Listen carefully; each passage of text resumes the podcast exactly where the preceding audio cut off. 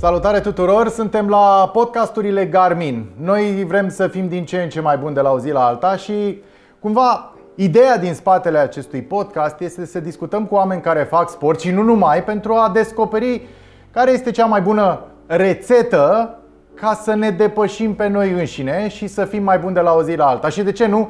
Să îmbătrânim frumos. Unul dintre invitații mei, care încă nu sunt bătrâni, iată e alături de mine, e Alex Corneschi. Salut, Alex! Bine ai venit la podcastul Garmin. Salutare și mulțumesc de invitație. Este primul podcast pentru mine, deci o să fiu un pic uh, tensionat, să zicem.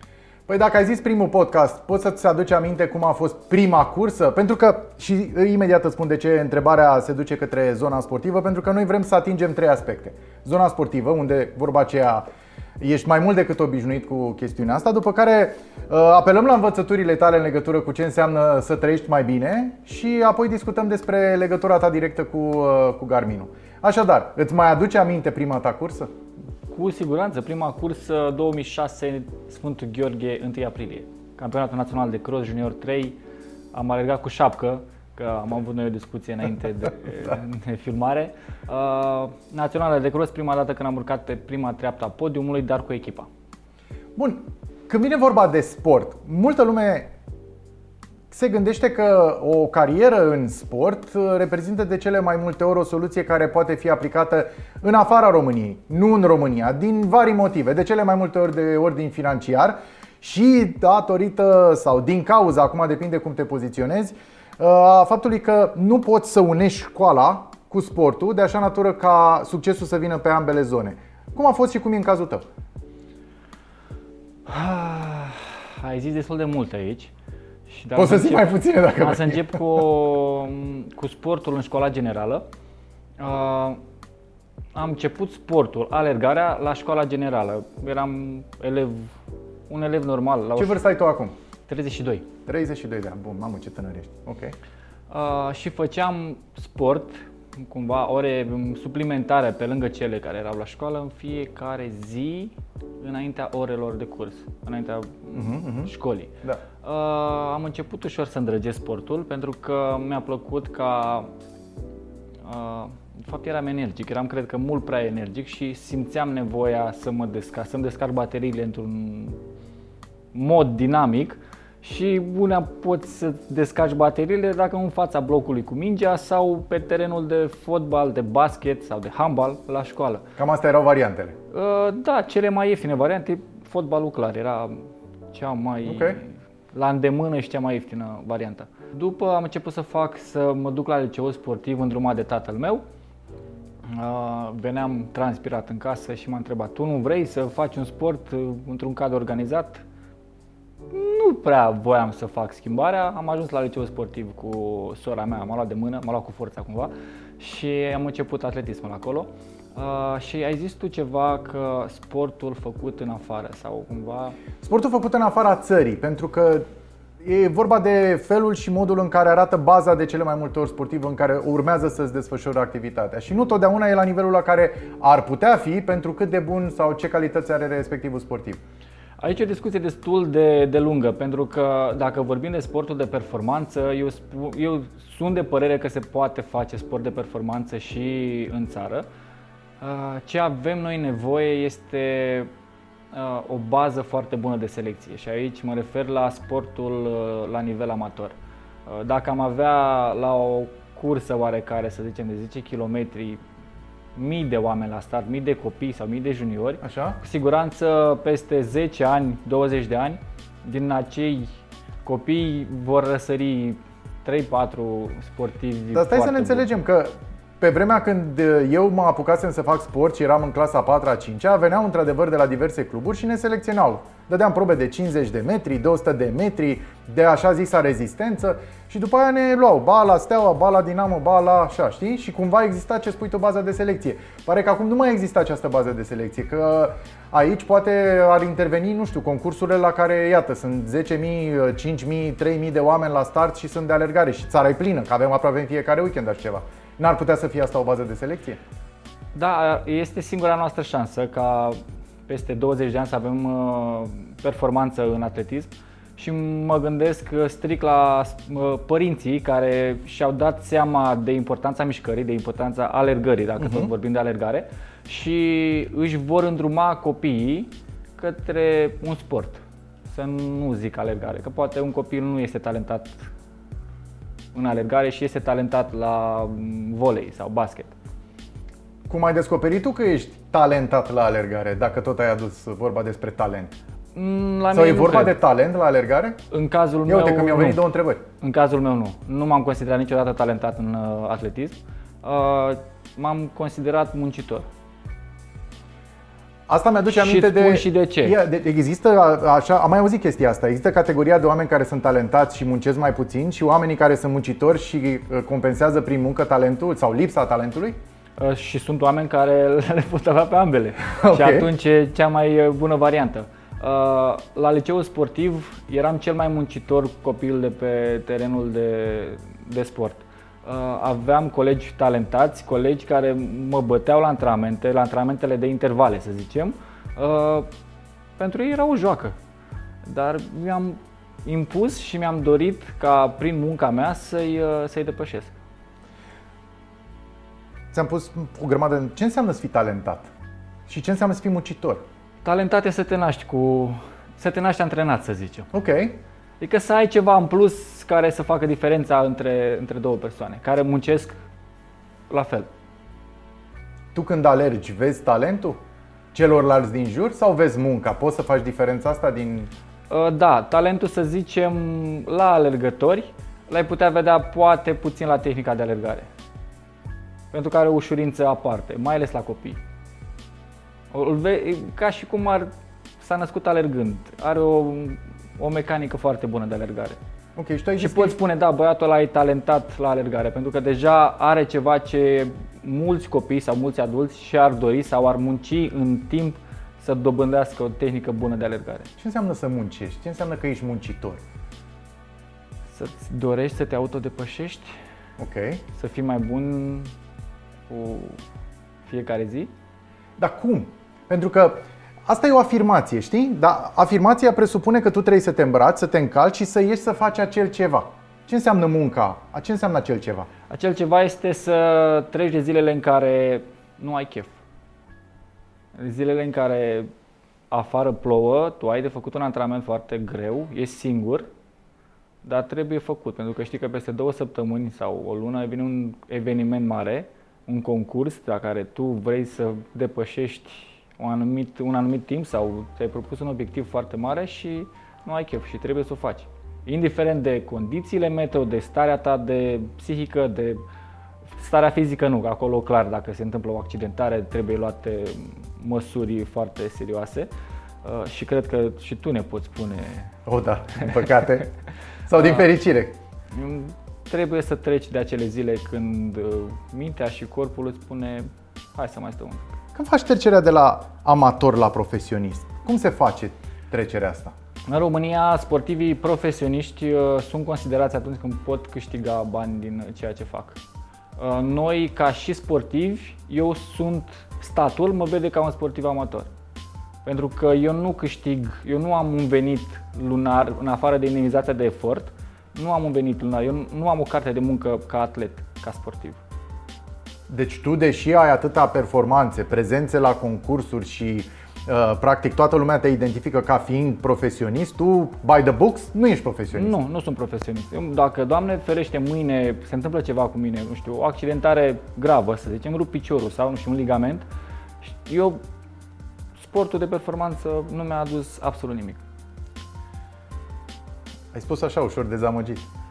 Da, este o situație cunoscută și o știm de mult și am vrea să se schimbe, dar nimeni nu face nimic în sensul ăsta. Cât de complicat este să ai astfel de uh, dorințe, să ai astfel de trăiri și când le exprimi să te iei, uh, uh, cum s-ar spune, uh, la bătaie cu autoritățile și să fii cam singur în bătălia asta, că ceilalți nu ți se alătură. Că ai purtat o grămadă de baterii de genul uh, Da, am purtat și am să le port dacă va fi nevoie, pentru că îmi dau seama că cineva trebuie să fie și contra sau să fie... Eu am fost căpos de mic, eu am fost uh, berbecul dintr-o turmă de oi, așa, mie așa îmi place să, să-mi spun. Și de multe ori am fost acel, acea persoană care a deranjat. Dar uh, a deranjat pentru că mi-am dat seama că avem minusuri și nu doar eu. Avem, când am zis avem, m-am referit la toată, uh, la toată comunitatea de alergători. Și am încercat să schimb sau măcar să fiu eu acel care am încercat să fac asta. Nu știu, am încercat să, să pun roțele în mișcare.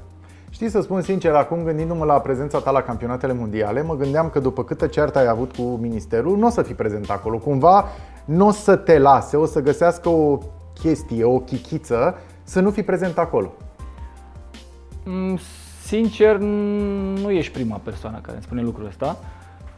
Și mm, eu am fost relaxat din punctul ăsta de vedere pentru că dacă ar fi putut legal să mă lase acasă pentru un anumit motiv, n-aș fi comentat. Ok, nu e locul meu acolo sau nu am îndeplinit toate criteriile, nu merg. E cumva corect și fair play, să zicem, dacă uh-huh. tot să, să folosim un termen din sport. Dar dacă mi-ar fi, ar fi încercat să-mi pună bețe în roate, uh, ieșea iar berbecul din mine. Da, nu, după ce au văzut cum ți s-a terminat practic cursa de maraton, eu am stat și m-am uitat la campionatul mondial și m-am gândit, băi, de ce n-a încercat la 5.000, de ce n-a încercat la 10.000? Ok, am văzut ce gazele sunt acolo și ce viteză e, deci nu, dacă ai idee. Ai fost la maraton, n-a venit nimeni după aia dintre cei care uh, te-au criticat sau cu care te-ai impus să zică Păi bine mă, Corneschi, ai fost acolo și până la urmă ce ai făcut? Ai tras pe dreapta că ai zis că e prea cald și te-a făcut lumina și trecerea pe sub uh, pasaje. Cu căldură, grece, căldură, pe bune? Da, sunt mulți oameni care vin să te critique atunci când nu-ți iese. De asta zic. Dar niciodată nu vine cineva să... Nu niciodată. Acei oameni nu o să vină niciodată să-ți spună atunci când ți-a ieșit hai că te ajut ca data viitoare să-ți iasă mai bine. Sau să vină să strângă mâna și să zic, bă, eu n-am crezut în tine, dar uite că ai dovedit și ai putut. Și îți dau cel mai bun exemplu, anul trecut la Hamburg am alergat 2.14.01 Uh, un timp bun pentru mine și pentru România, zic eu. Zi proba. E maraton, proba Așa. de maraton. 2.14.01, uh, baremul standard pentru calificare la campionatul european a fost de 2.14.30. Am ah, făcut okay. eu un vlog uh, pe Insta, pe Facebook, pe Facebook, pe YouTube. Hai că ți-ai ieșit până la urmă. Și da, am, am declarat că aș vrea să aleg 2.14 și am făcut o mare un mare, o, o, o vâlvă așa mai mare pe uh, internet. Okay. Că, uh, cum am gândit eu la timpul ăsta că în urma antrenamentelor de pe Garmin nu am cum să aleg, e imposibil. Eu am o viață de sport, de ce spun asta? De ce te clar? Și oameni din sport au zis asta. Nu zic de foarte mulți alergători amatori, dar și oameni care au trecut în sport, au trecut prin atletism. Și am alergat la Hamburg 2.14.01, deci am alergat mai slab cu o secundă decât am, uh, mi-am zis. Și apoi ei au zis ce? N-au mai zis nimic. n-au mai, n-au mai existat. Nu, n-a, n-a zis nimeni absolut nimic. Deși știu persoanele, n-au venit să-mi spună da, mă, sau măcar felicitări din partea lor. Dar au știut să comenteze și să mă tragă în jos atunci când poate avea nevoie de cineva care să-mi pună mâna pe umăr și să-mi zică da, mă, mergi mai departe, că se întâmplă. Cine face asta? Sunt mulți sportivi și mulți oameni care îmi sunt alături indiferent de rezultat și indiferent de situație. Dă un exemplu. Hai să pornim de la părinți, pentru că i-ai invocat la începutul acestei povești, în special pe tatăl tău și pe sora ta. Uh, și acum ești într-o altă etapă a vieții tale. Mâine, păi mâine, cine știe? Poate ne anunț că știu o să fiu tată. I don't know. Baftă ție, baftă vouă. Dar, luând așa, cine ți-a fost alături în povestea asta? Fără de care nu ai fi reușit să ajungi unde ești acum. În familia clar a fost uh, și este alături de mine, indiferent de rezultat. Uh, și nu trebuie să stau acum să-i le mulțumesc pentru că, clar, eu, sunt alături de mine indiferent de, de situație. Uh, și au fost oameni, uh, cum ziceam, oameni din sport. Uite, Gașca de la Garmin. Deși vorbim acum uh, podcastul Garmin, chiar au fost alături de mine și mm, suntem uh, parteneri, nu mai știu anul, să-ți spun sincer. Nici eu, de să nu mă întreb. Da, avem, avem ceva. Știu de la Wings for Life, de la a doua ediție, am avut uh, primul contact așa cu Garminul. Deși eu am avut un ceas un Forerunner 220. Asta cred că înainte de 2017, cred. Da, cu mult înainte. Wow. Cred că undeva la 2014 sau 2015. E ceva de atunci. Da, ok, da, bun. Da, da. Deci gașca de la Garmin. Și acum? Uh, comunitatea Adidas Runners, o comunitate mare de alergători, amatori, oameni în diverse domenii de activitate care mm, m-au sunat și cu cameră, cu unii dintre ei am vorbit după cursă și uh, m-au încurajat și am avut nevoie de încurajările lor. Te referi la povestea de la Budapesta? Da, da, da, da. Mie mi s-a părut asta uh, o chestiune și un episod în care cu siguranță puteai să observi sau să-ți dai seama cine îți este alături. Apropo, din toate cursele mari pe care le-ai alergat sau pe care ai vrut să, să le alergi, care te-a marcat? Care e o chestiune despre care poți să spui, băi, puteam mai bine sau sunt foarte mulțumit de cursa aia? Știu de un Berlin, știu de un Berlin, dar nu este singura. Uh, da, la Berlin aș fi putut mai bine. Trebuie să le explici celor care nu știu la fel de mult ca mine că eu, na, îmi place să cred că sunt prieteni și atunci de asta cumva știu niște lucruri pe care poate alții nu le știu. Nu, la Berlin am uh, personal best meu pe, pe 42 de kilometri pe distanță de maraton, 2.13 uh, 39 um, și am simțit că pot mai mult, dar cum ziceam la începutul discuției, lipsa unei baze de selecții sau lipsa unui număr mare de alergători în țară uh, m-a făcut să iau startul cu frâna de mână trasă pentru că nu am avut antrenamente în care să trag și să văd că pot mai mult. Am făcut antrenamentele singur, fără coleg de antrenament și cumva te ține pe loc lucrurile astea. Dacă aș fi avut, să zicem, 20 de parteneri de antrenament la un antrenament de intervale lungi, aș fi știut că eu pot să depășesc anumite bariere fizice și aș fi putut trage mai mult în acea cursă. Era pe vremea când alergam cu Gligor în Miore, e un puști acolo care a făcut tenis, acum nu știu cum îl cheamă, spre rușinea mea. Păi deci omul ăla e ca o gazelă, se urcă pe, se ridică așa pe vârfuri, dă drumul și pleacă. Știi? Și vorbește de niște timp din aia care mie mi se par fantastici și are o, exact cum ce o ușurință, alergă în general 5.000 dacă nu mă înșel și 10.000 cred că alerga cel mai, cel mai mult. Are o ușurință în alergare, apropo de ce zici tu, talent. Bun, revenind. Uh, Berlinul și hai să zicem dezamăgire? Eu nu le-aș numi curse Nu știu cum le zici, tocmai te... de asta. Nu, nu suntem roboți și clar sunt curse la care să nu-ți iasă. Simți lucrul ăsta și de dimineață, înainte de start. Simți că organismul tău nu e 100% încărcat și ai o stare neplăcută, să zicem, pentru ziua cursei. Eu nu le-aș numi curse care să mă dezamăgească. Cumva am învățat din acele curse și am știut că pe viitor trebuie să muncesc mai mult sau să schimb anumite aspecte pentru a ajunge acolo unde vreau eu.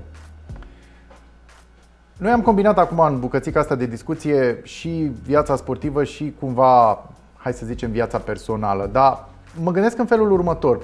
Te pui la start. Mi s-a întâmplat să-ți fiu alături de multe ori, n-am nicio legătură acolo, mi se pare că sunt foarte nepotrivit în zona aia. Dar uh, cât de mult reprezintă o presiune faptul că oamenii care se uită la tine se așteaptă ca tu să câștigi? E o presiune și uneori e neplăcută, să zicem, pentru că toată lumea care te vede sau care te încurajează, cumva pune o presiune pe tine pentru că a, a venit câștigătorul.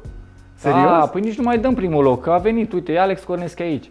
și te simți așa, stai un pic, că vorbim de o competiție montană. Am alergat 50 de kilometri montan la Transilvania. E o cursă la care doar prezența mea acolo a uimit. Că ce caută Corneschi de la Plat la 50 de km montan? Ce caută Corneschi?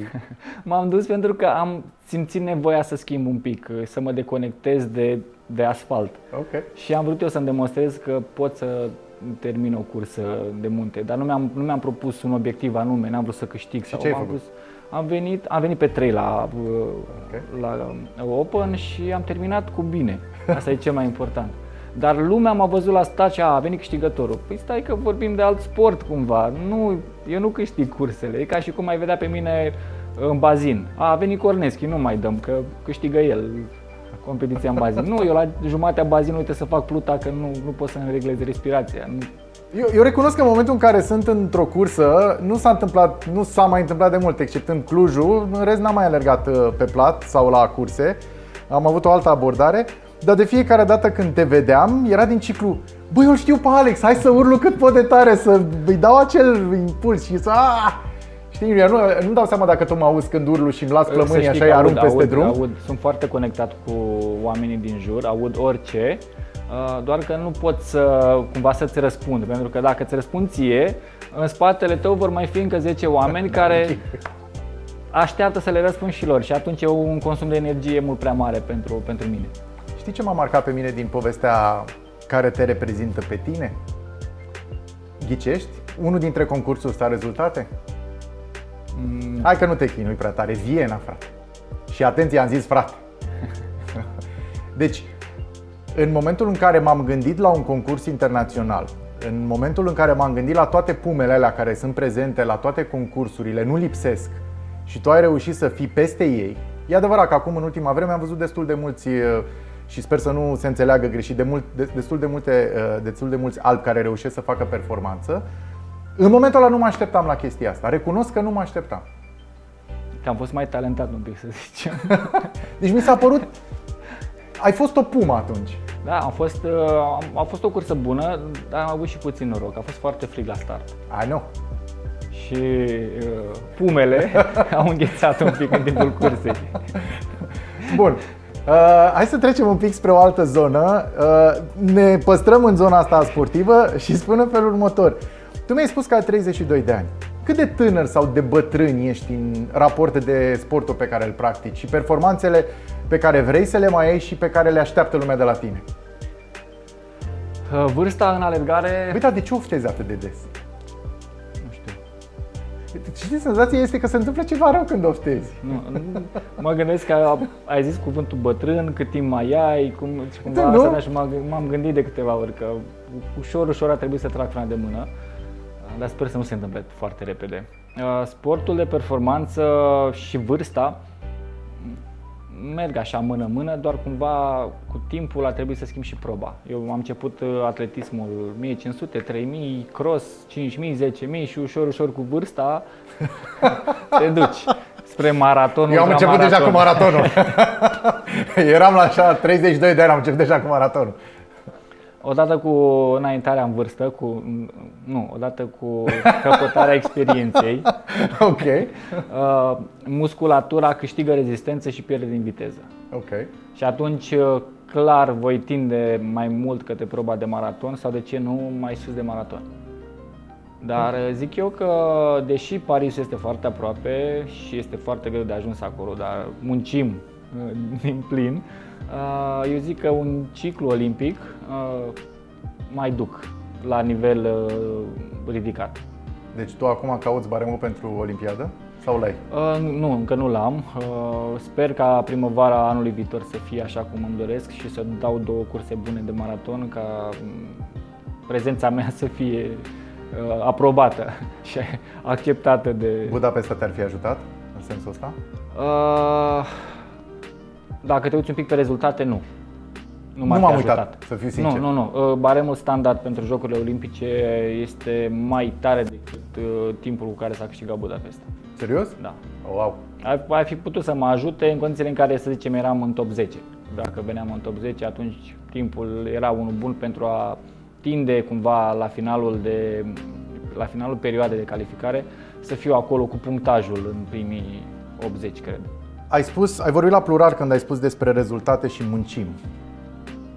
Senzația mea e tot, totuși că ești singur, nu ai neapărat un preparator, un om care să-ți uh, îngrijească nutriția, uh, habar n-am unul care să-ți facă masaj când te doare.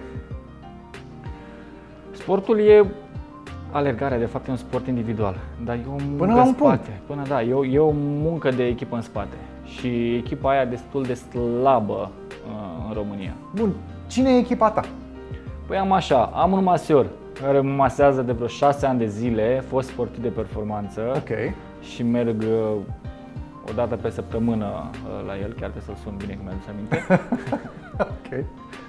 Uh, mai am oameni din sport care au cumva clinici de recuperare și le mai dau un telefon și mai colaborăm. Hai la mine. Le mai dau un telefon și mai colaborăm nu reprezintă o chestie care ar fi normală, ci mai degrabă un ajută-mă și pe mine. Da, da, a, cam, a, eu cam așa funcționez. Ajută-mă și pe mine. Tu funcționezi așa sau funcționează lumea așa? Uh, oamenii cu suflet mare, cei care au fost alături de mine sau sunt alături de mine, uh, mă ajută mereu. Ok, deci ai fost diplomat. Continuăm. nu, nu a fost diplomat. Nu, ai fost diplomat pentru că mie mi se pare că e by default ca să folosesc uh, englezisme când faci un anumit sport de performanță, chiar dacă tu nu te-ai numit sportiv de performanță, să existe acele lucruri în meniul tău zilnic, da? Să știi că e clinica X la care nu trebuie să apelezi că te cunoști cu omul sau care e inima mare. Că acolo trebuie să te duci. Că aia este o chestiune care face parte din portofoliu de pregătire al lui Corneschi. De asta zic, știi? Mi s-a Da, părut că ai fost diplomat. Tu, tu ai văzut poate treaba asta în afară, în alte țări. Păi, ții minte de unde am început? Da, știu. Eu așa, am, încep- eu așa am făcut sportul de mic. Eu, eu, n-am avut, eu n-am știut că sportul de performanță ar trebui să includă și nutriționist și clinică și masaje gratuite din, că, na, ești sportiv de performanță, trebuie să le primești. Nu, trebuie să plătești, trebuie să faci ceva pentru toate lucrurile astea. Nutriționist ai? Nu. nu cred așa ceva. Nu, eu am făcut să- acum două săptămâni primul meu test corect VO2, primul meu test de sportiv de performanță în 20 de ani de sport. Primul. Vreun Doppler din ăsta de vase, de nu știu ce, să-ți Nu. vadă? N-ai făcut? Nu am am făcut. făcut. eu care nu sunt de performanță, sunt mai jos de amator, că, deși acum, na, depinde cum te poziționezi. Nu am făcut, nu, nu am făcut. Nu am avut nutriționist. Singurul meu nutriționist a fost cumva prin federație, uh, dar nu ne-am văzut face-to-face. A fost așa doar câteva mesaje când am fost Da, într-un cred că cantonament. ajută asta. Da, ajută. Are, om a primit toate uh, detaliile legate de analizele primit. tare care sunt la zi? Nu, n-a primit. Evident că nu, că na. Când m-am dus de am făcut uh, Dopplerul și uh, omul s-a uitat la analizele mele și a zis ok, trebuie neapărat să faci un Doppler pentru uh, circulație superioară, membre inferioare, să văd cum îți merge inima și toate cele. Și ți-l recomand, apropo, pentru că e pe sportiv și omul știe despre ce e vorba în propoziții, chiar știe. Mi-a zis o chestie foarte simplă. Te rog frumos, după ce termini orice alergare de performanță, orice concurs, fă acest set de analize. Zic, păi și ce să fac cu ele? S-a descoperit și încă nu e foarte clar că există niște microexplozii, microfracturi și așa la nivelul inimii pentru sportivii de performanță. Nu se știe exact în ce zonă se duce chestiunea asta, dar e un studiu și mi-ar plăcea să văd pe sportivii care fac astfel de sport cum și în ce fel se întâmplă asta. Aveai idee de așa ceva? Nu. E... Bun. Vino la Osmanovici că te ajută Osmanovici. Bun, lăsând uh, partea asta, uh, hai să ne ducem în zona asta. De- Te, te întrebam că ești bătrân, da? Tu ai zis că tragi un pic frâna de mână, nu ești bătrân, glumesc. uh, cum îți vezi viitorul? Cum, cum, cum te vezi îmbătrânind? Te vezi îmbătrânind ca fiind antrenor, ca fiind o împletire între a fi tată, mentor, uh, uh, soț, uh, uh, nu știu, comentator, cum îți vezi? E Zona de well-being, știi? Tu ai învățat acum cam care sunt niște trăsături. Well-being înseamnă a trăi bine și a merge până la adânci bătrâneți. Cum vezi bucata asta din viață? Am început cumva în 2017 să lucrez cu oamenii și mă, un, când mă refer la oameni, mă refer la un număr foarte mare de oameni. Înainte de pandemie am avut și aproape 200 de oameni la antrenamente joi, la ora 7. Deci se adun 200 de oameni într-un parc în cursul săptămânii, zic eu că e destul de wow. Uh, îmi place să lucrez cu oameni, îmi place să antrenez și îmi place să dau mai departe ceea ce am învățat eu în 20 de ani de sport. Și mă văd antrenor, nu mă văd profesor de sport la școală. Asta e o discuție pe care tata tot... m, Fă modulul psiho- psihopedagogic, fă Îl am pe primul, nu l-am pe al doilea, dar nu mă văd. Adică dacă îl fac și pe al doilea, îl fac doar pentru tata. Dar eu n-am să fiu, nu mă Poate văd. merită. Poate, Stai da, că așa a zis și el, Ai poate văzut? merită, da. Dar mă văd antrenor de atletism, mă văd, nu știu, să am o grupă de copii și să merg la competiții ca antrenor și să am grijă de ei. Îmi place să dăruiesc ceea ce am învățat eu. Știi ce mi-a plăcut atunci când am fost la Cluj uh, împreună de am alergat și ai zis tu că am fost rachetă și te-a surprins? Mi-a trecut repede. Eram cu Iulia lângă mine, care e alergător de 400, da? Și a zis, eu n-am alergat niciodată 10 km. De ce spun asta? Pentru că mie mi s-a părut foarte tare cât de încântat a fost la final, că am ținut-o de vorbă și au trecut aia 10 km și pe ultimul kilometru zice, a, uitându-se la ceas, Oh, păi vreau și eu mai repede de atâta. De ce m-ai adus până aici și a mers așa de încet? Atenție, eram în 50 de minute, ea voia 49. Deci nu o dusesem încet, mai ales că ea nu alergase niciodată mai mult de 8 km, îmi spusese. Deci cumva descoper că există o plăcere în a oferi oamenilor ceea ce tu știi și cum poți să-i ajuți. Încă o dată zic. Tată, te vezi? Da? Vrei? Da, da, da. 1, 2, 3, 5? Uh, Eu aveam un gând mai de mult de patru copii. Patru Patru, copii. da, ok. da. Am fost uh, crescut într-o familie, ai, am, mai am o soră cu șase mai mare, mm, dar bunicii mei au avut 12 copii. 12? Da. Și când ne adunam uh, la bunici, când erau sărbători, să zicem, sau un Crăciun, era frumos să fim acolo cu toții și era casa plină de nepoți. Cât de celebru ești la tine în oraș? Sunt destul de celebru, zic eu. Nu vreau acum să mă laud. Uh, ca sportiv uh, eram junior și eram pe prima pagina ziarelor. Că era, era frumos să fii sportiv și să fii cunoscut ca sportiv în, în Botoșani. Era oraș mic, uh, dar ne cunoșteam destul de bine în oraș. Mâine pe mine o să fie o stradă sau vreo sală de sport cu numele Alex Corneschi. Te-ar mira? Nu, și mi-aș dori. ah, ok, da. cool. Uite, asta e o chestie bună.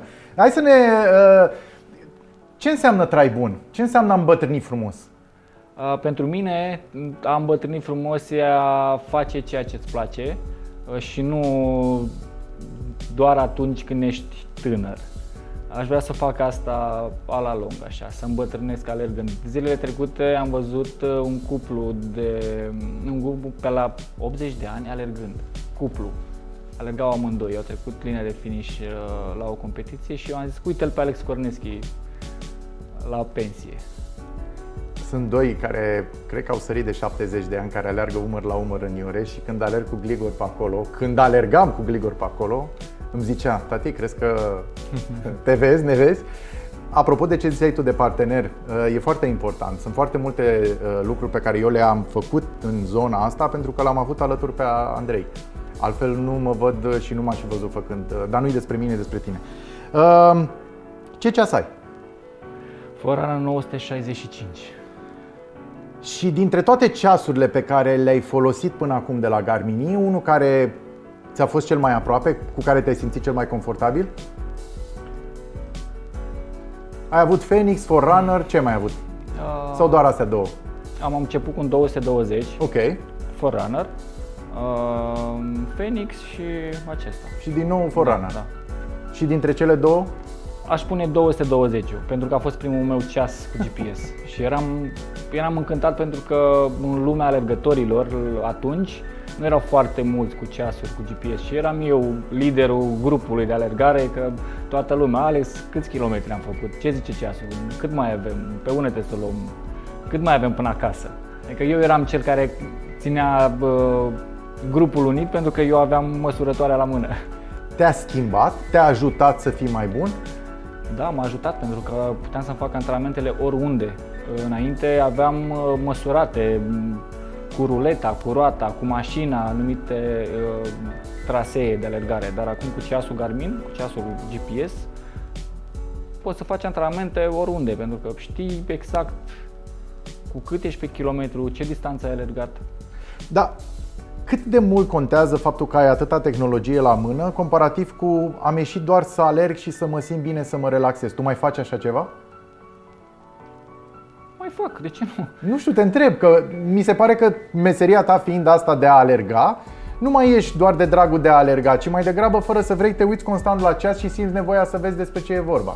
Sunt zile când îmi întorc ceasul la mână sau schimb display-ul să nu-mi arate pace-ul sau opresc uh, autolap-ul să nu-mi arate uh, viteza cu care alerg pentru că simt nevoia de a alerga fără ceas, dar nu poți să alegi fără să nu apar pe Garmin Connect cu antrenamentul. Și atunci faci așa și nu te uiți la el așa? și îi dai start și stop și vezi acasă ce ai făcut, pentru că vreau să alerg la, să alegi cum te simți, cum se simte organismul. Zim trei funcții care îți plac la ce înseamnă ceasul ăsta Garmin pe care îl folosești tu de o grămadă de timp deja. Uite, monitorizarea somnului okay. îmi place foarte mult, mai ales înainte de competiție, pentru că cumva dacă schimbi, te duci cu câteva zile înainte, schimbi patul sau aerul sau și nu mai dormi atât de bine și vrei să vezi exact cum, cum ai dormit și cât de bine ai dormit. După uh, sugestiile de dimineață și recunosc că până acum o lună nu le băgam în seamă, dar am avut un antrenament de intervale în condițiile în care ceasul mi-a zis să faci pauză da. și eu nu am făcut pauză și după un kilometru am venit mergând acasă okay. și am zis că eu trebuie să fac pauză. okay. și faptul că am la mână toate antrenamentele mele oricând.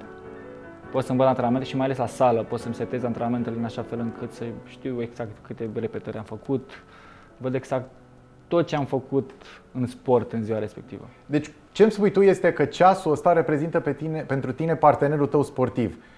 În principal. Uh, te-am întrebat asta pentru că, de exemplu, pentru mine, pe mine mă ajută foarte tare când plec la alergat să-mi las ceasul, uh, pardon, telefonul și să-mi ascult muzica direct uh, din ceas. Sau faptul că atunci când m-am oprit la un magazin, mi-am plătit toate drăciile fără să mai car după mine cine știe ce alte drăcii. Drăcii, drăcii de două ori. Știi? Asta e o chestiune pe care na, na, tu probabil alegi prea repede și nu m-a pus să vezi magazinul. Zum, zum, zum, zum, zum. Asta cu magazinul, mi-aduc aminte, am fost la un supermarket să-mi iau apă și la casă o doamnă mai cu experiență Așa. și avea sigla, era începător, era pe că primele zile ei la casă și n-am mai văzut uh, persoane plătind cu, cu telefonul. Ok. Și m-a întrebat cash sau card? Și eu card. Și m-a întors POS-ul și m-am venit cu ceasul și a întors, până ați pus cu cardul?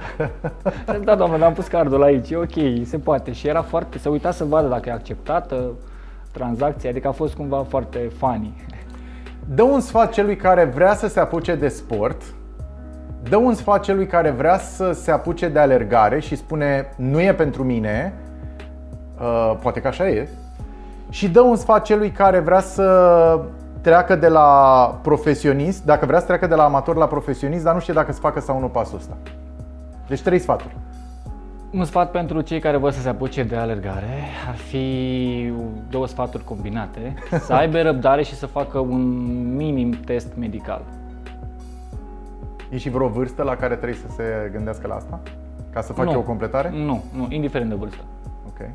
Po- Poate sunt persoane care au mici probleme, nu știu, cu inima sau, nu știu, articulare sau poate spatele sau orice. Mhm. Trebuie făcut un minim test să, să știi că m, dacă faci sport ar trebui să aduci un aport decât să, nu știu, să câștigi ceva decât să pierzi. N-aș Ok. vrea să, eu nu aș vrea să văd oameni care încep alergare și să spună, au, păi eu nu m-am lăsat de alergare că alergarea mea a dus dureri de genunchi sau dureri de spate. Poate tu chiar aveai problemele alea, dar nefăcând efort, N-ai știut de ele. n-ai da. știut, da. Ăsta e primul sfat, al doilea.